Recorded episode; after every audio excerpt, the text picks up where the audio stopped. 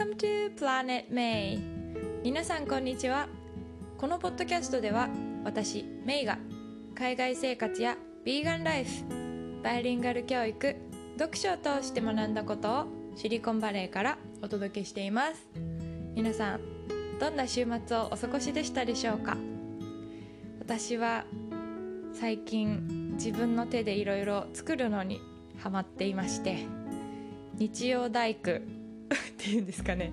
に挑戦しました。あの DIY えっと Do it yourself の頭文字を取って DIY のあの YouTube 動画とか見るのがすごく好きなんですけれども今回は、まあ、その DIY がすごく好きな夫の力も借りてですね、えー、初めて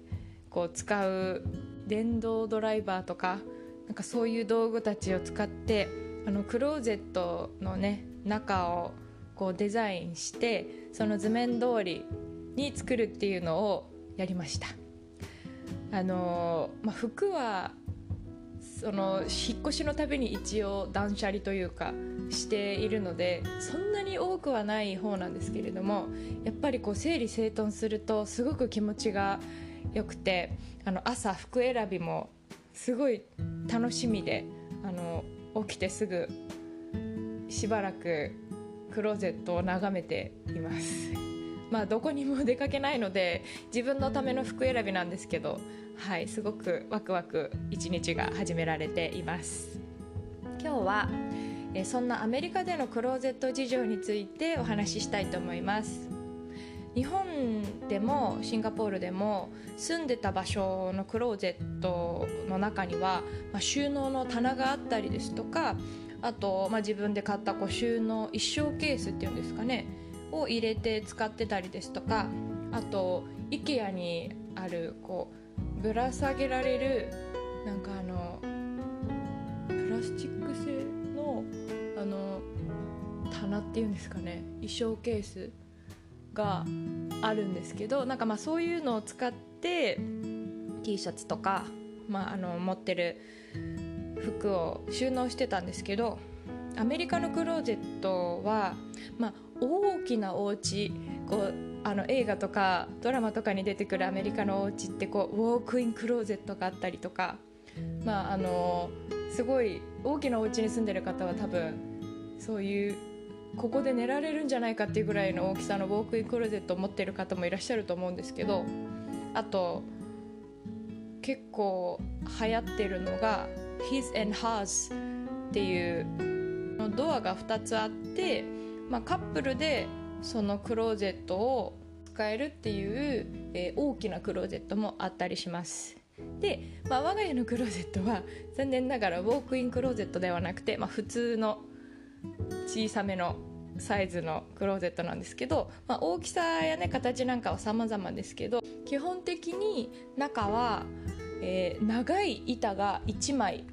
置かれていて、まあ、目の高さより上ぐらいのところですかね。でその下に長い棒が1本横にこう渡してあるだけなんですね。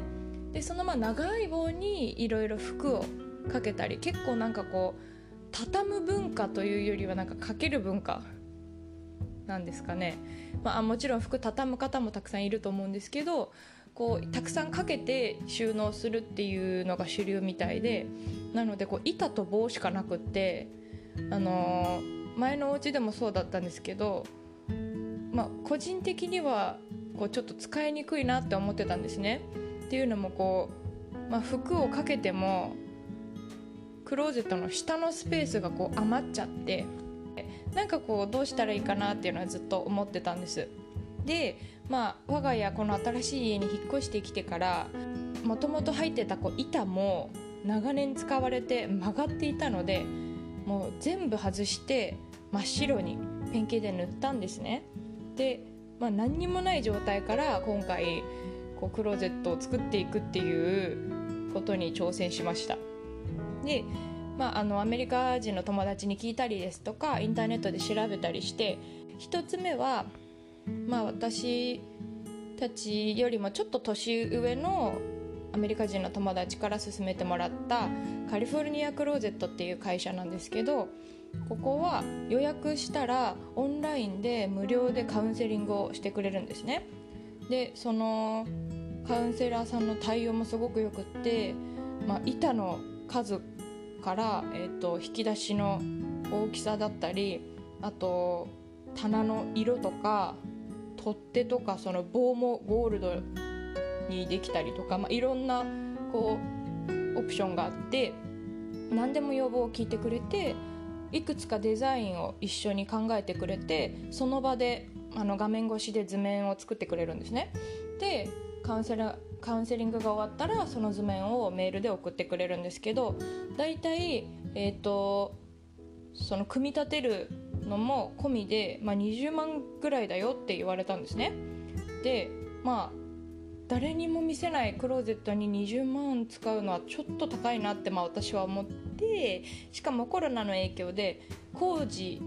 その来てもらうのが2月か3月ぐらいになるっていうふうに言われたのでまあ、ちょっと年内に終わらせたいなと思ってたので次を探すことにしました。で2つ目は、うんと、ワールドクローゼットっていう会社だったんですけどあのオンラインではカウンセリングしてないっていうことだったので一度、えーと、連絡したんですけどあオンラインじゃなくてお家に来るっていう、あのー、スタイルだったらちょっとなんかまあ今ね、コロナの影響もあるのであじゃあ今回は大丈夫ですってキャンセルしたんですけど何かの手違いで突然こうデザイナーさんがうちに現れたんですね。で、まあ、訪ねてきてもらったので正直迷ったんですけど、まあ、せっかくなのでクローゼット見てもらって見積もりをしてもらったんですけどこの時もデザイナーさんがうちの寝室でこうクローゼットの大きさを測りながらあのいろんな図面を描いてくれて最終的に私たちに見せてくれるっていう、えー、スタイルだったんですけど結構もう今決めてっていう感じで今決めたら半額になるよみたいな感じだったんですけど、まあ、あのちょっといきなりだったのと、まあ、こちらも2月か3月ぐらいになるっていうことだったのでお断りしたんですね。で、えー、3つ目にもうすでにね出来上がってるクローゼットの仕切りを入れようかなとか考えてたんですけどそしたら同世代のアメリカ人の友達に「もう IKEA にすればカスタマイズできるし」って言われてで IKEA を調べてみたら、まあ、本当にパソコンですごく簡単に棚とか引き出しとか自分でつけてデザインもできてでちょうど我が家のこうなかなか既製品が入らない微妙なサイズのクローゼットに完璧な図面が作れたのででそのままこうオーダーしてうんと50ドルぐらいで手数料がかかるんですけど届家まで届けてくれたのでですぐに組み立てが始められたんですけど大体それを組み立てるのはまあ、2人でやって1時間半ぐらいで終わったんですけどもう本当に見違えるようにたくさん収納スペースができてこう服を全部入れてもまだ余裕があって大きなスーツケース2つ入れてもまだまだ、えー、いろんなものがしまえるっていう、あのー、状態になったのでもうすごく満足しています。であのちょっと言い忘れちゃったんですけど1つ目も2つ目も、まあ、大体こう20万円ぐらいかかって2月3月になるよっていうふうに言われてたんですけどあの IKEA の値段はトータルもう本当に全部込みであの収納の箱とかも買って、まあ、1万6000ぐらいだったんですね。で、まあ、あの今ちょっとこういう状況なのでなんか寝室に誰かを呼んで作業してもらうっていうのはちょっと避けたかったので、まあ、自分のこうスキルアップにもなって一石二鳥だなっていうふうに思いました。まあ、その他にもいろいろこう調べて、まあ、合計7社ぐらい見たんですけど、うん、今回はああの IKEA が自分にぴったりのものがあったので、えー、そこに決めました。